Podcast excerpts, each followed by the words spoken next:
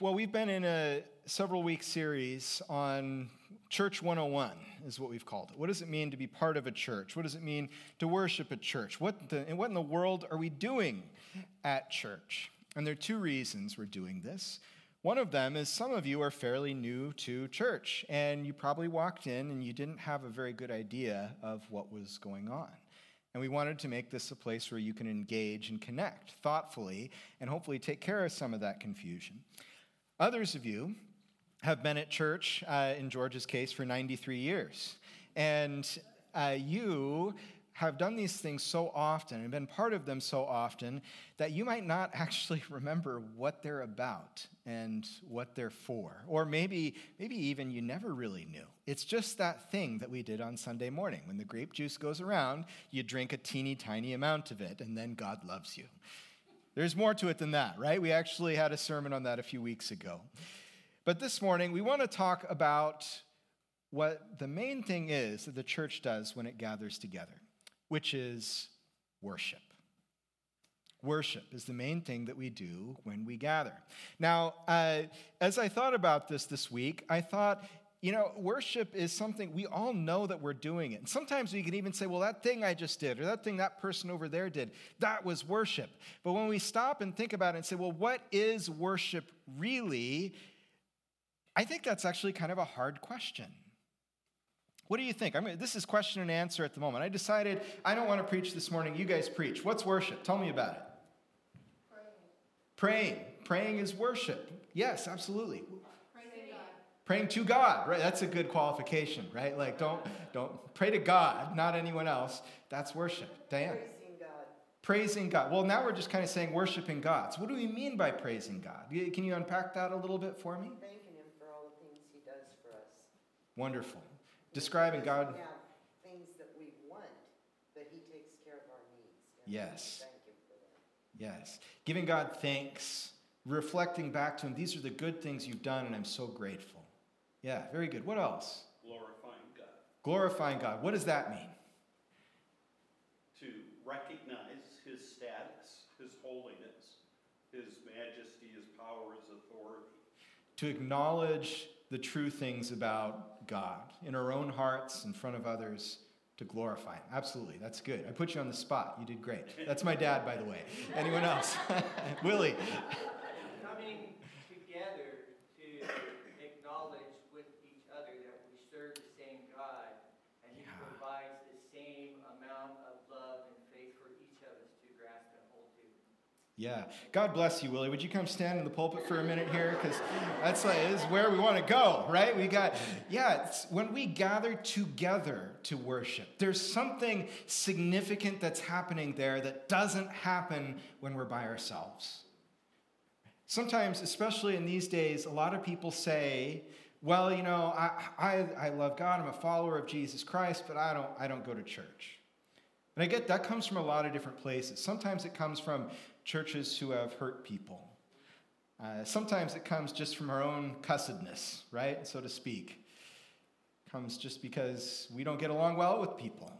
It might come because it's challenging to be part of a church. But there is no part of Scripture that imagines Christians doing it on their own. Not a single place. I have mentioned this before, but if you're new, this will be new to you. Uh, there is actually a, a plugin for your internet browser, for Chrome, that you can install that whenever you see a Bible, you'll get the Texan version of the Bible. And the reason why the Texan version of the Bible is important is because when you, if we're going to have a grammar lesson right now, which I love because I'm really nerdy, but in English, the second person pronoun is you, right? Is you singular or plural? Both, right? Yes, right? That's why in the olden days people said thou, right? And thee, because that's singular.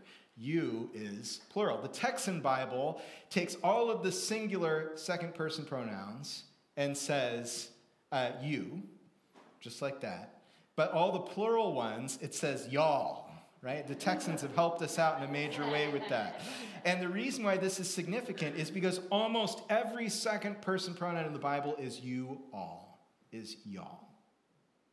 We read it, don't we? And it, it, you know, we, we hear him say, I, "Therefore, I urge you, brothers and sisters," and you think, "Me." But what Paul's really saying is all of you. He's saying y'all. I urge you all together. Worship is best done in community. There are a lot of reasons for that. This is great. You guys did a great job. But I'm not done. I'm going to keep going. Let's take a look here at Romans chapter 12, because Romans chapter 12 tells us what worship is all about and what worship looks like. Now, before I dig more deeper in on that, let me go back to the Westminster Confession of Faith. It says this The light of nature shows that there is a God who has lordship and sovereignty over all, that he is good and does good to all, and is therefore to be feared, loved, praised, called upon, trusted in, and served with all the heart and with all the soul and with all the might. But the acceptable way of worshiping the true God is instituted by himself and so limited by his own revealed will. Let me, let me paraphrase here in case we're not getting it, because this is written 500 years ago. But what he's saying, what the Westminster Standards are saying, is that God didn't say, hey, just worship however you feel. Worship however you feel like you should worship. It actually says, no, God showed us how to worship him. God showed us how to bring him pleasure in our worship. God showed us who to be in order to worship. Did you catch at the beginning of the service, again, the Westminster Shorter Catechism? What is the chief end of man? To glorify God and enjoy Him forever. And God has given us the means and the understanding to do this. He has revealed what that looks like. Light of all nature shows that there is a God who is worthy of worship, and then God reveals to us how to worship Him. Did you know that you were made to worship? Did you know that's what you were made for? And you do it, all of us. We all worship, even when we don't realize that we're doing it.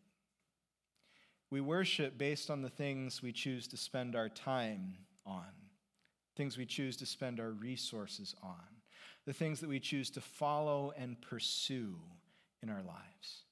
Human beings are not an end in themselves. The purpose of our life is not simply to exist and have everyone else be glad that we existed, although sometimes we think that might be nice.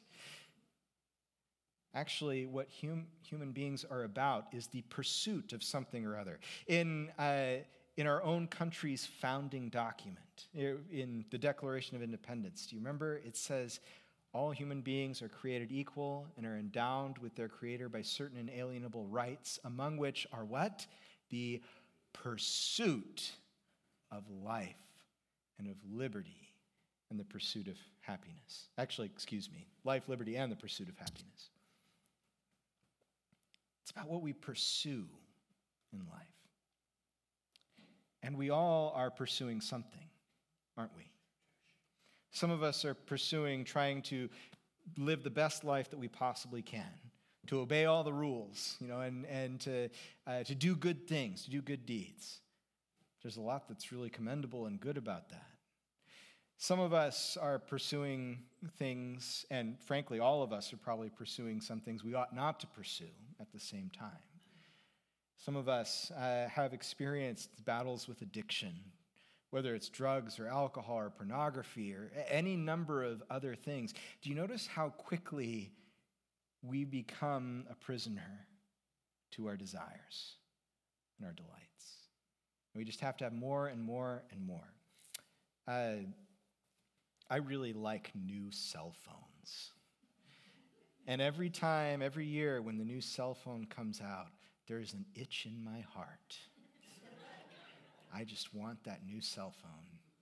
I'm not sure if it helps my scenario or not to tell you that I got a new cell phone this week. But isn't it true? There are things in life. There is an itch, and we need to scratch it. And it's the pursuit of something or other. And some of them are obviously good things, and some of them are obviously bad things. But this is part of it, reflects the fact that we are made to worship, we are made to pursue something in our lives. And what will that be?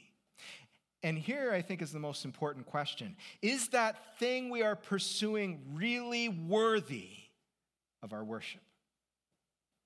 Is it really worthy of our worship? When I buy new cell phones, you know what happens? I go, oh, it's shiny, it's new, and it does, it's got a bigger camera, it does all these cool things. And the next day I'm like, but I don't really even use the camera that much. And like now it's got its first scratch, and, and it's just not worthy of my worship. It's just not. And sometimes you know, we find that these things we are pursuing, they actually contain our destruction in them, one way or another. Take even the very best things we could pursue. Who thinks it's good to do good deeds? Raise your hands. Yeah, of course it is, right? But what if we make good deeds our worship? What if we make doing good deeds our worship? You ever seen Schindler's List? I'm going to ruin the movie for you at the end. You know, Schindler uh, tries to save Jews from extermination in the Nazi concentration camps. And at the end, uh, uh, he's gotten all these Jews. He saved all of these Jews, and they're standing on the train tracks somewhere. I don't remember where. And Schindler, you know, he's, he's exhausted his fortune in saving all of these people, bribing officials, paying for them to get out of Germany or wherever it was that they were. And as all of these people he saved are standing and looking at him and thanking him for what he's done, he breaks down and he weeps. And he has this gold pin in his pocket.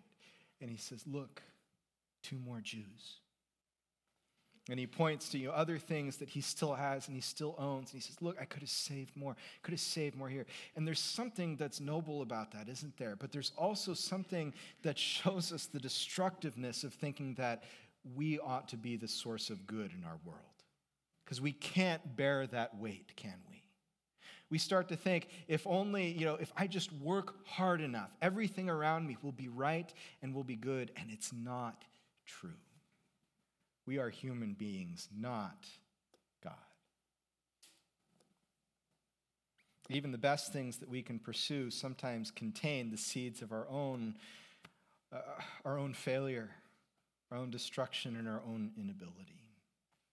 But God's not like that. Paul says if we want to really worship, if we want to finally fulfill the purpose for which God made us, here's the first thing you need to do says, Therefore, I urge you, brothers and sisters, in view of God's mercy. Somebody said, We glorify God. Somebody said, We, we offer thanks for what he has done.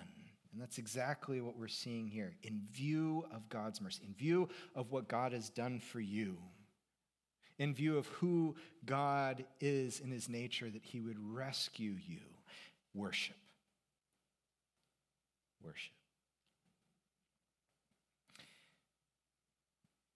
I think that this matters, first of all, because if you say worship God in view of what he's done for you, that's a relational thing, isn't it? It's not worship the faraway God who, who wound up the universe and wandered away. It's not worship the God who has to cater to your every whim, but no, worship the God who, out of who he is, out of his nature, just naturally has given you good things. If we go back through the book of Romans, because if you notice right here, verse 12, it's, or, I'm sorry, chapter 12, it starts, therefore. Paul's saying, in light of the first 11 chapters of Romans, everything I've set up to this point, in view of God's mercies. That's what I've been telling you about. How Jesus took your place. He died for you so that you can live forever. He connected you to his death so that you wouldn't carry guilt all of your life long. He has shown you who to be in view of God's mercies. Worship. It's a relational thing, something we do because we've come to know God. And I think there are a couple of things we should take away from this. First of all, we already know some, at least something about how to worship God because we can look at what He's done for us and we can just start saying thank you for crying out loud. And that's a great start on worship. But here's the other thing if we are living worshipless lives, it's because we don't believe God's done anything for us that's worth praising Him for. If we're leading lives where we are not giving thanks to God, if we're leading lives where we are not uh, praising Him and saying, Look how great He is in our own hearts and to the people around us, it's because we don't actually understand that God has done anything good for us in the first place. I love sports. And uh, back when I first came to the church, it was 2013. And that year, the Seahawks went to the Super Bowl. My football team. I'm really sorry if you're a 49ers fan or something like that. My football team went to the Super Bowl. And, uh, and they won. They clobbered the Denver Broncos. We don't talk about the Super Bowl after that, just so you know. I don't want to hear anything about it. But the Super Bowl against the Denver Broncos is the only one I remember, and we won, and it was amazing. And you know what I did when the game was over? The First thing I did was I called my buddy who's a Denver Broncos fan. I said, I'm really sorry, but that was awesome.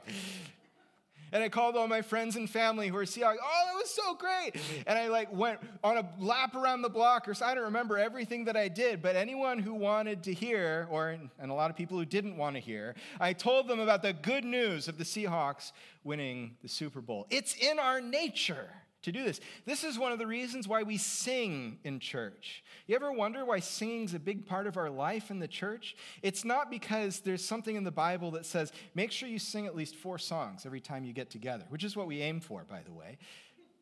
But it's, it's because singing is actually that response out of our hearts. Singing is an emotional act, isn't it? That's why so many songs are love songs. Because singing is about the way we feel in response to what's happening in our lives, to the people that we know, the people that we've met, all these things. In the Bible itself, in, in the book of Exodus, when great things happen, people sang songs. They're written down for us in Scripture. We sing out of the overflow of our hearts because of what God has done for us. Worship is a response of gratitude to God's mercy. Secondly, what we do, how, how do we actually worship? I said, well, singing's part of it, you know, prayer is part of it. We talked about all of these different things. But if we were to summarize them all up under one heading, this is what we would say. Therefore, I urge you, brothers and sisters, in view of God's mercy, offer your bodies as a living sacrifice. So, first, I want you to remember that for Paul and the people he was speaking to, they were familiar with the the Jewish system of animal sacrifice at the temple. And what you, what you would do is, if you sinned, you would take a specific animal depending on your income. It's the wor- world's first uh, progressive tax system, I suppose, to the temple, and the animal there would be killed, and its life offered in place of the life of the person who sinned. Or there might be a peace offering. You'd bring an animal and you'd kill the animal, and then you would share a meal in the temple together.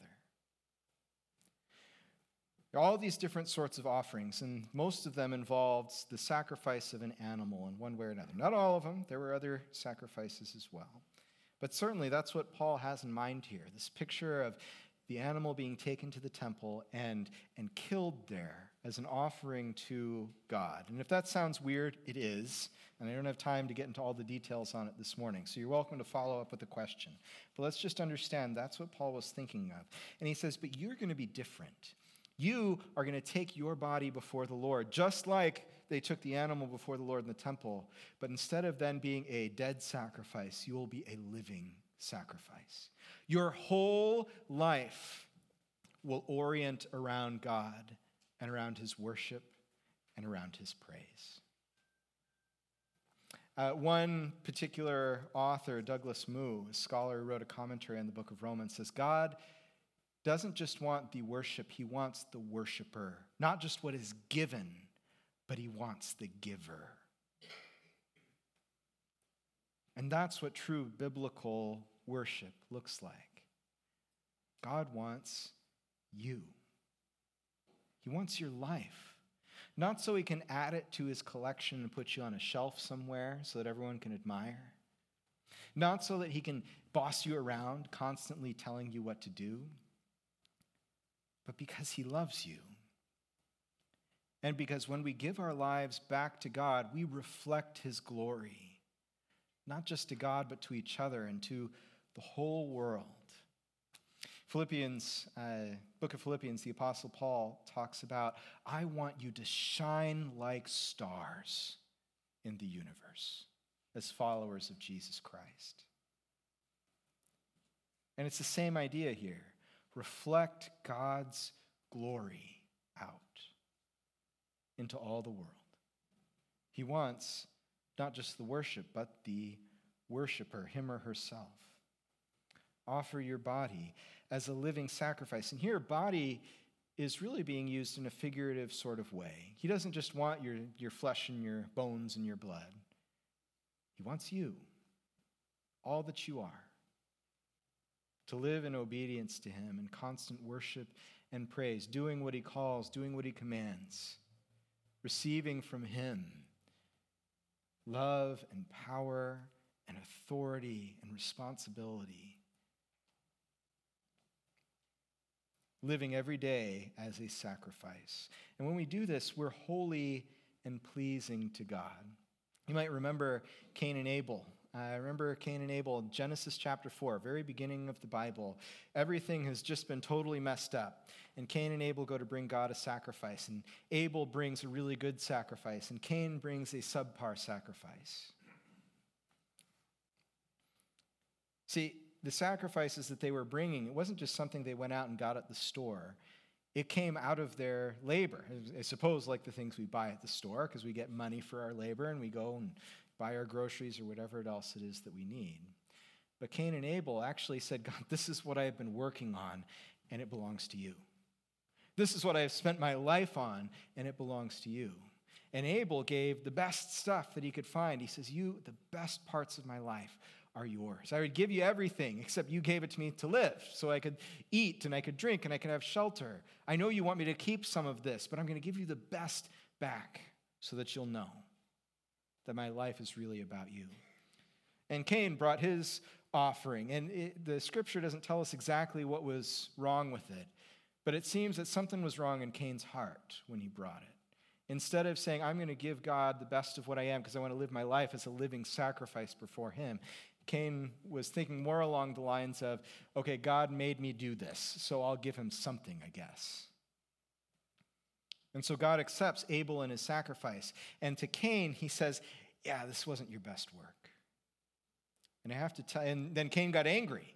Right here, I'm bringing you something, and you're getting all mad that I brought you something. And God says, You need to watch out because this entire experience is revealing something in your heart. It's revealing that sin in the words of the Bible itself, is crouching at the door and it desires to have mastery over you, and you must not let it. And the next thing Cain does is he kills his brother. Isn't it amazing to think that our attitude in worship actually impacts the way we treat the people around us, for good and for bad? Worship is a response of gratitude to God's mercy. It's the offering of our whole life as a continuous living sacrifice. But here's one of the most exciting things worship transforms us from one degree of glory into another, into a greater degree of glory, I should be clear. In view of God's mercy, offer your bodies as a living sacrifice, holy and pleasing to God. This is your true and proper worship. That phrase, true and proper, translates a Greek word, logikos, which has a sense of your rational or your reasonable service. And let's see, I wrote this down here. John Stott, in his commentary on this passage, says uh, this word, if we mean reasonable by it, then it means the offering of ourselves to God is seen as the only sensible, logical, and appropriate response to Him in view of His self giving mercy. It's your duty. Look at what God has done. If you want to be a good person, worship Him.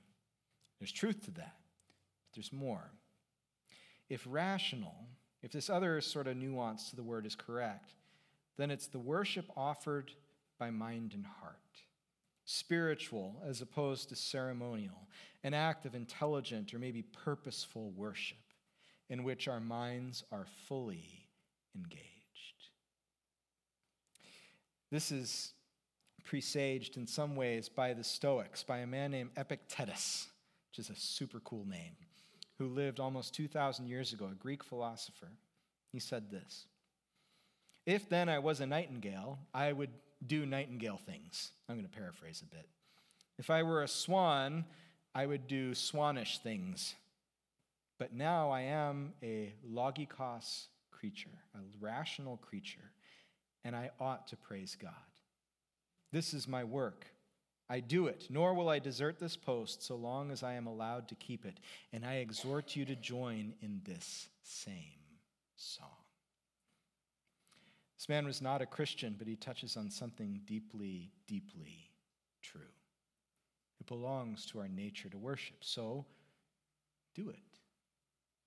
Give it from your mind and your heart, your logikos service to God. Then he says this this is what happens when we worship. Do not, uh, back to Romans, by the way, this isn't Epictetus anymore. Do not conform to the pattern of this world, but be transformed by the renewing of your mind. And then you will be able to test and approve what God's will is, his good, pleasing, and perfect will. Is that surprising? Worship results in a renewed mind that transforms us so that we will be able to say, that is what God loves. That is where God is calling.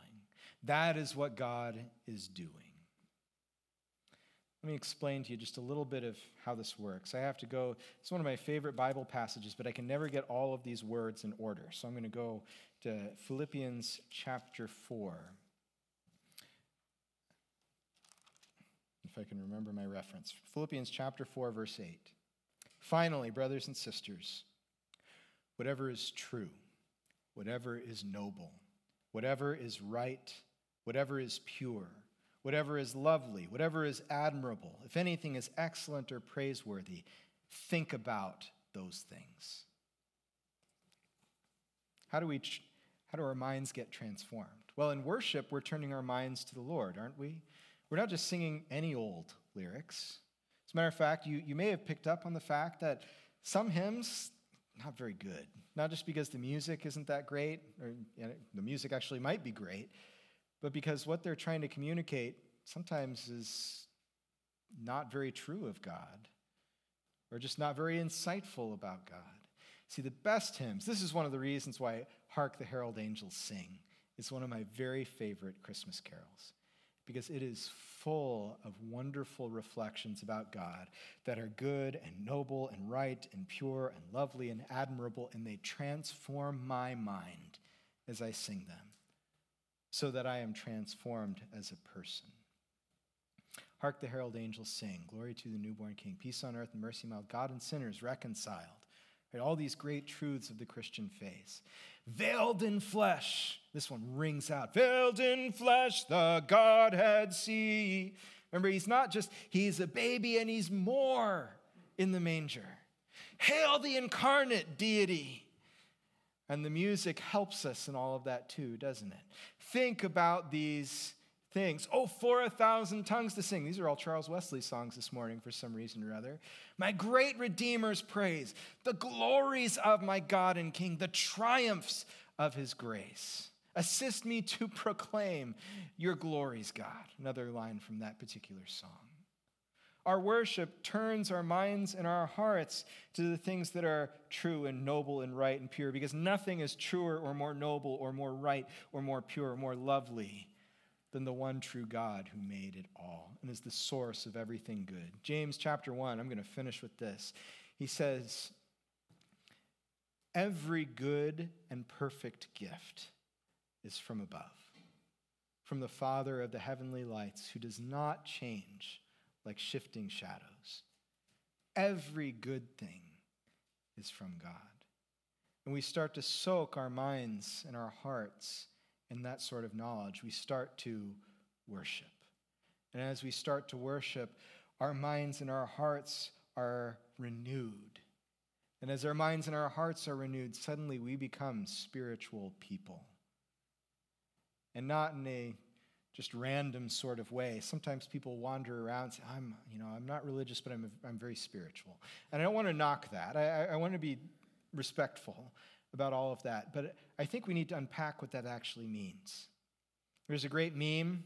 Uh, I don't have it with me, but it's somebody saying, Oh, I'm not religious, but I'm spiritual. And they say, Well, Satan's a spirit. So make up your mind. It's not enough just to say I'm a spiritual person. What are you worshiping? And is it worthy of your worship? Every good and perfect gift comes from the one true God, who alone is worthy of worship. And that worship transforms us from one degree of glory to another. It makes us the people we've always wanted to be as individuals and as a church.